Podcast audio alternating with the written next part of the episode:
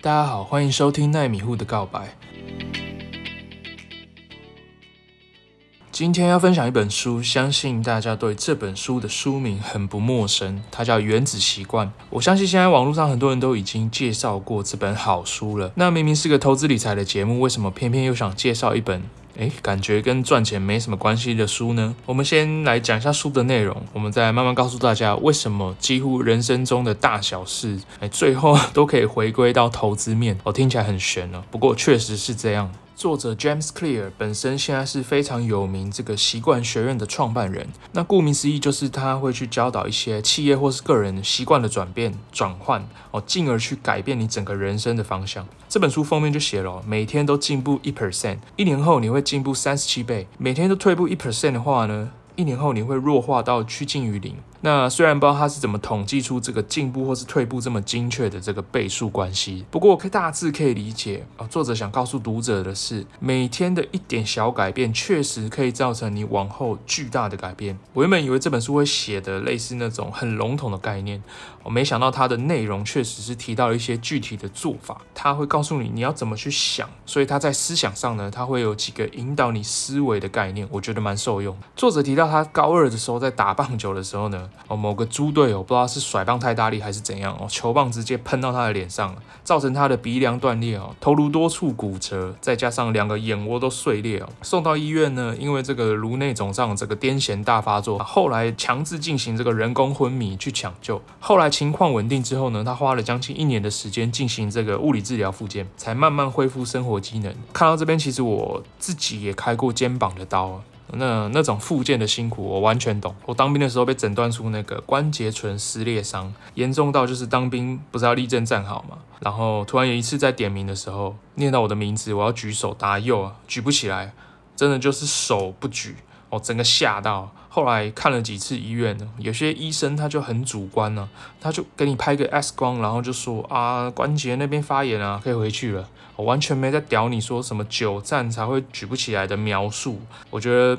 真的很不专业，就是很太主观了，我觉得很不 OK。后来就是好不容易有排到那个 MRI 的这个核磁共振去照，一照之后才发现说，哎，除了有积水之外哦，关节唇盂那边有个蛮明显的撕裂伤哦，就跟那个王建民哦那种投手伤很像。那我在想，是不是大学有丢过棒垒球，或是打一些过肩的运动，像桌球、羽球那些啊，我可能就是发力太大哦，造成慢性的撕裂伤。那原因已经不可。考了，后来就是有想了一下，选择说，哎，开刀去修补。那开之前，那骨科医师都会讲得很轻松啊，哦，关节镜打三个小洞啊，啊，现在都很轻松啊，小手术，小手术。那我也知道外科喜欢开刀，因为他们开一台可能就会有蛮不错的绩效奖金。但确实真的是蛮严重的，就想说好吧，来吧，就开吧。后来开完刀，的确那个关节镜的洞是很小，没错。可是真的跟你想象的完全不一样，绝对不是什么像医生说的啊，把它补一补啊。啊，然后复健一下就轻松搞定了。他是轻松搞定，没错啊。我我不轻松啊，我这边是开完整个肩膀完全不能动。复健要从捏弹力球开始哦，你很难想象那个手掌那边啊握着弹力球用力捏。肩膀会痛到不行，因为另外由于那个手臂的二头肌上面有一个接点是接到关节唇的，所以其实你整个手在发力的时候，你都会去牵动肩膀。哦，从捏球啊、弹力绳、哦、复健至少半年以上，甚至快一年哦。洗澡的时候，你还是没有有办法用开刀的那只手哦绕到后面去洗背啊、哦，就是如果拿肥皂或者沐浴乳的时候，你很难绕到后面，你的角度跟没开刀那只手完全就是差很多。现在当然已经好很多了啊，只是说就是知道说这个肩膀它不是完全健康的肩膀，可是呢，也由于这只肩膀受伤开刀的经验，哦，造就了后来我开始健身重训。啊、呃，请人家指导，身体的强度也远优于当时受伤的自己，也算因祸得福吧。哦，也不知道算不算了、但是现在的身体强度跟之前在运动的时候差很多，有点置死地而后生这种感觉，跟作者还蛮像的。尤其作者花了很多心力在棒球的训练上。他经历这种大伤，他在初期重返校队的过程也不顺利哦。他后来被校队剔除之后，也长达这个一年的自我怀疑哦。你不要小看这种，这种是运动员，然后遇到这个伤兵的状态的话，他可能会有一点忧郁症。有时候我们看到那奥运可能金牌银牌哦，奖金很丰厚，想说哇，他们一辈子不愁吃穿了。其实并不是这样，我们忘记了他们所承受的下档风险是很高的。得奖的时候，大家都想当运动员哦，但讲到平常花费的心力哦，金钱。跟训练，大家就避之唯恐不及。运动员很多的辛苦，我们是看不到的。那好在说，作者的心智很强，他一直到进入大学都坚信他可以重拾棒球，但他知道他不可能在短期内成为先发球员啊。他利用原子习惯呢，先认真的让生活重回轨道。当大学同学每天晚上在那边熬夜连线打电动的时候啊，他忙着建立良好的睡眠习惯。那除了早睡早起，他很坚持呢，房间要保持整洁。从一些小事开始改善，但是这种小改善让他有重新掌握生命的感觉，慢慢自信建立起来。结果连读书习惯也跟着改变。他在大一的时候，每个学科都拿了很好的成绩。作者就认为说，所谓的这种习惯，就是被规律的执行的行为，而且这种行为很多时候你是。不用思考的，随着每个学习的过去，他累积很多很小但是持续进行的习惯哦，最终造就了他一开始都不曾想过的成就。举例来说，他人生第一次养成每周重训好几次的习惯哦，身高一百九十三公分的他，从一百七十磅哦，大概七十七公斤增重到两百磅，大概是九十公斤。大二之后呢，开始进入先发投手群。大三被选为棒球队队长，他的睡眠习惯、读书习惯、重训习惯，一直到大四才真正开花结果。就在他被球棒打脸后的第六年，他大学正式被选为最佳男性运动员，并入选 ESPN 的全明星阵容。那 ESPN 这个年纪三十以上的听众，小时候应该有看过这个体育台啊，后来被 Disney 收购。啊，作者一直到毕业还获得总统奖章，算是那个学校最高的殊荣。作者强调说，他讲这些不是在炫耀说他多厉害。因为到头来，他还是没有能够成为传奇性的这个职业的棒球球员。但是当他回顾那些年，他相信自己在当时也是达到了很了不起的成就。他完整的发挥了自己的潜能。他他认为说，诶，他写出这本《原子习惯》，也许能帮助到各位读者，可以完全开发自己的潜能。作者认为，我们在人生中一定都会面临一些严峻的挑战。像他就是说，那次的头部重创就是他的挑战。可是那个经验也帮他上了一课，只要你愿意。坚持多年，起初看似微不足道的改变，都会像复利一样，利滚利啊，滚出最后的结果。虽然过程中会有挫折，但是长久下来，生命的品质往往取决于习惯的品质。习惯不变，结果就不会变。而一旦有更好的习惯，凡事皆有可能。我自己很喜欢这句：生命的品质往往取决于习惯的品质。就类似有句话说啊，You are what you eat。哦，你整个人就是你吃下去的东西嘛，你整个人生就是你的习惯塑造出来的。每次在你选择饮料无糖还是半糖，或是全糖，甚至是 double sugar 的时候，哦，你选择炸物或是清炖的时候，会对你影响最剧烈的，反而是你平常上班选择的中餐、晚餐、下午茶每一餐的选择，而不是偶尔你一两个月跟朋友聚餐出来吃一下油炸的披萨、炸鸡，还是你刻意去选一个养生藜麦饭。我是觉得说，影响你最剧的，反而是你平常的习惯，而不是你三个月、半年突然。来一次的选择，OK，也许有人能在一夕之间呢获得不可思议的成就，但是作者说他没有认识这种人，自己也不是这样的人哦。他强调从他受伤啊到这一路的这个入选全明星阵容的途中，他没有存在一个决定一切的关键时刻。我、哦、看到这里有没有感觉了？有没有觉得跟投资市场还有总体经济很像？都是多因性的动态平衡，你没有办法去找到一个单纯的一个理由，一个单纯的数据去解释市场的变化，一切都是慢慢堆叠、慢慢累积的结果。而且长期的趋势总是比短期的变化更清晰、更容易预测。要在日常中体会这个概念，可能不容易啊，因为我们常常会轻视小改变嘛。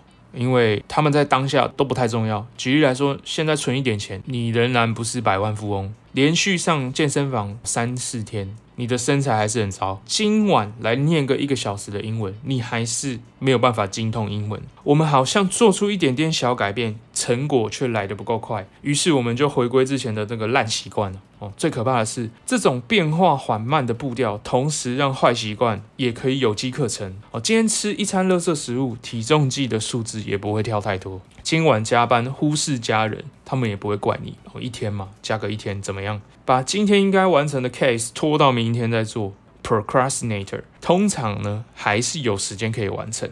单一决定的重要性很容易被忽略，但是当我们日复一日重复这种微小错误，并将这种小借口合理化的时候，这些小小的选择会像复利计算一样变成有害的后果。作者强调，重要的不是你现在有多成功或多不成功，而是你的习惯是否把你放在通往成功的道路上。比起当前拥有的成果，你应该更关注现在所处的轨道。哦，假设你是百万富翁，其实现在应该要讲千万才叫富翁了。可能都不算了，可能要亿亿以上才可能要被称为富翁，因为经过数十年的通膨啊，百万已经不够看了。你随便一台车可能都破百万哦，人人都是富翁哦。假设你是个很会赚钱的人，但每个月入不敷出，你就处在一条糟糕的轨道上。你只要花钱的习惯不改，就不会有好结果哦。反之，假设你现在穷困潦倒哦，就是 Q 嘎嘎，但每个月你都设法存一点钱，那你就处在通往财务自由的道路上。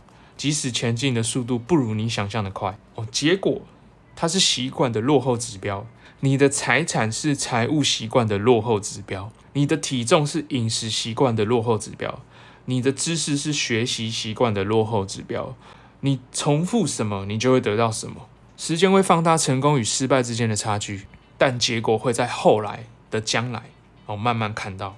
而作者认为一般人的思维都是将目光放在。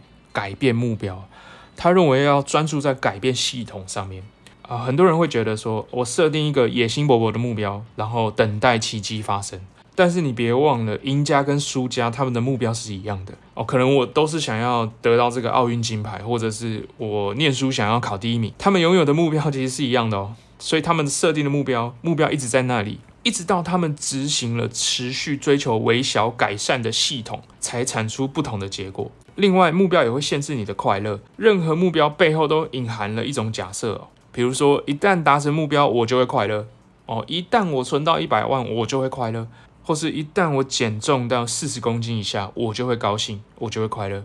一旦我买了什么什么什么奢侈品，我就会很开心。哦，你目标优先的心态，问题在于说，我们会一直把快乐延递到下个里程碑之后。哦，目标也创造了一种非 A 即 B 的这种冲突啊，就好像你没有达到目标，好像就是失败。我原本预计要存一百万，结果我只存到九十九万，靠，没有达到目标。业绩不如预期哦，全有全无这样子就很觉得很不快乐，把自己定义在狭义的快乐里面哦。作者提出的这种系统优先的心态，好处在于说，诶，当我们爱上了过程而不是结果，就不必等到说我们获得这个目标之后呢，我们才可以开始快乐哦。你在建立这种系统习惯的过程，其实你已经开始享受快乐了哦。只要系统有在运作哦，你就能感到满足。为了健康养成吃的清淡、营养均衡，后来感受到身体确实轻盈。思路也清晰，工作效率变好，你就不会在达到减重目标之后呢，失去重心，哦，马上恢复暴饮暴食，犒赏自己的回路，或是你也不知道为什么要继续吃的这么健康呢？这种痛苦，然后活在这种迷茫之中，因为你本身已经爱上这种系统的改变。爱上这种吃的健康的舒适感，突然所有东西好像要连在一块。习惯投资重训，这边重训可以把它换成健康了。这些东西我觉得概念都很像，只要你把这些好东西养成习惯，变成自己的，你就不会在杀进杀出的市场里赚了一点钱就急着犒赏自己哦，急着犒赏少年股神的自己，你也不会轻易的毁掉你辛苦建立的这个健康饮食习惯或是身材。因为你知道，在市场里有着超长线策略的你，赚钱跟喝水一样，你更能专注在本业的提升。书中还有提到说，我们应该把重点放在以身份认同为基础的改变上，而不是以结果为基础的习惯改变。有点像刚刚提到的是专注于系统而非目标。哦，假设说有两个人正在戒烟的人，有人掏烟要请他抽，那第一个人说：“哎，不用了，谢谢。”我正在戒烟。听起来虽然合理，但这个人仍然认为自己是个吸烟者，只是试着在戒烟呢。他带着相同的信念，但是却希望行为会改变。那第二个拒绝的人就说：“哎，不用了，谢谢，我不抽烟。”听起来好像虽然没什么差，但这个说法却传达出他的这个身份认同的转变。吸烟是过去式，跟我现在没有关系，我已经不抽烟了，我不把自己视为这个吸烟者了。啊，作者认为这种身份认同的改变呢，会让你看事情的角度造成真正的转变。哦，目标不是读一本书，是成为读书的人。哦，你目标不是说啊，我要去跑一趟马拉松。而是成为跑步的人。目标我不是想要学一个乐器这样子，我是想要成为演奏音乐的人。我觉得这个想法很酷，也很实用。以健身为例，就是。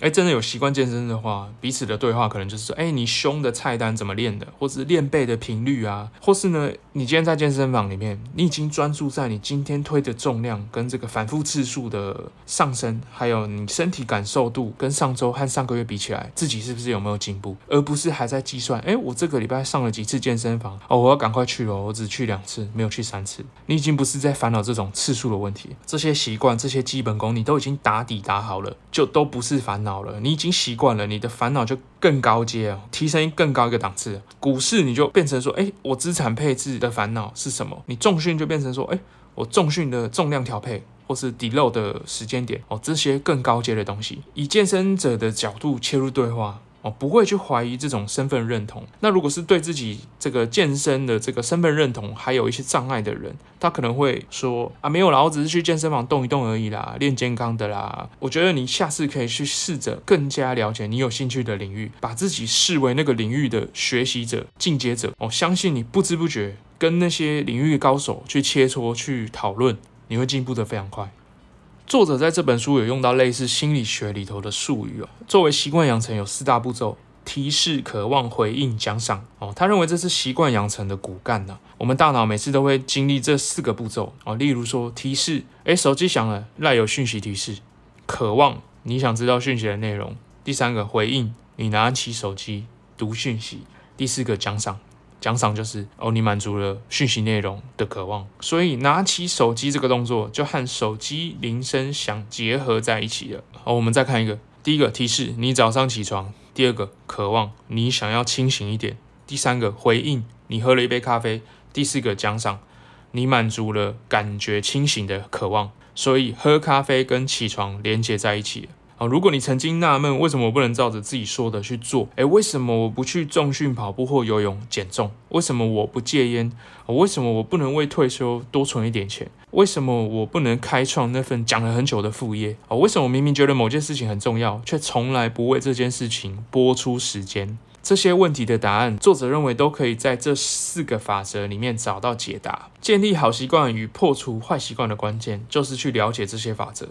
你可以依照你自己的需求去做修改。他认为，只要你没有符合人性哦，你和人性常理相悖的事情，你的目标最后都会失败。习惯就是重复次数多到足以自动化的行为哦。习惯的终极目标就是用最少的能量去解决生活中的问题哦。所有的习惯都可以被分为提示、渴望、回应、奖赏四个步骤。要养成好的习惯，作者提到要让提示显而易见。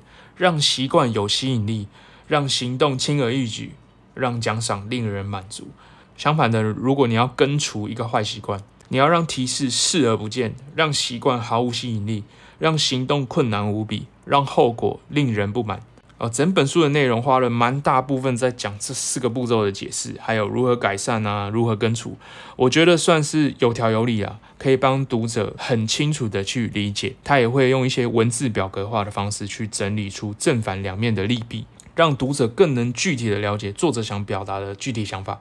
有兴趣的朋友可以去书店、成品啊翻翻看，或者直接上网订一本回家啃，相信都不会后悔。因为有些概念我没办法在节目上完整的阐述出来，他讲这四大步骤的细节非常多。看书的话呢，更能明白各种道理哦。习惯啊、投资、健康，讲来讲去哦，其实都发现可以连贯在一起。对于有想改变自己生活习惯，或是一直困在自己这个懒惰生活的各位，这本书或许能带领你一步一步往不同结果的方向走。去。呃，不妨试试啊！我在这边很推荐给大家。如果要用我的看法来总结这本书的精神，我觉得是可以这样说：你不要去挑战人性，不要去挑战自己的惰性，你应该做的是营造一个对系统改变呢，对能够达到目标很友善的环境，而不是故意想要在艰困的环境中逆势证明自己异于常人。哦，这点很重要。想要减肥，首先家里不要堆满 Costco 的大包零食哦，开了一直吃，一直吃，手又停不下来，一直吃到嘴巴酸为止哦。千万不要在充满诱惑的环境下去挑战自己的欲望。我们应该让冰箱空空的，打开什么都没有，只有冰水哦，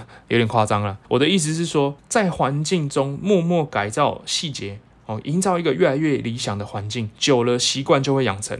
哦，你宵夜不再随手可得，拿到食物的难度增加，你自然摄取过量热量的几率就会降低很多。哦，切记，我们是希望说，我们很轻松的可以养成好习惯，进而改变生活。我们不是要向别人证明，我们可以在很多诱惑的环境下，我也可以忍住不吃。我认为这是我自己念完了悟出来的道理。那回归在投资上有什么启发呢？例如，我觉得超长线投资人，你就不用盯盘去看，看着数字跳动，本来就会紧张啊。就像我常讲的，如如果你家房价也会在 App 上面开盘跳动，难免你的心情就会受影响。哦。每坪跌一万，你就哀哀叫。但事实上，你的生活并没有发生太剧烈的变化哦。你去改变微小的使用习惯，创造出属于超长线投资人的友善环境，你就不会在修正的时候呢，心态炸裂，或是明明知道每次自己想要。闪过下跌，终究会闪过上涨。每次短线进出，结果都不如长期放着。但是你就是还是会想，就是偶尔去做一下这种进出嘛。你如果真的这样，你可以分割出一块，例如说你资产的五 percent 或十 percent 去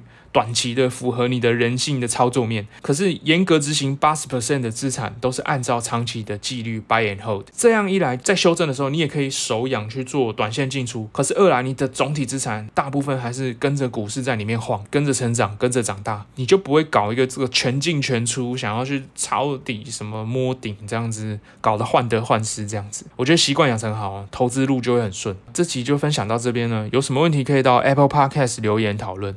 好，奈迷糊的告白，我们下集见喽。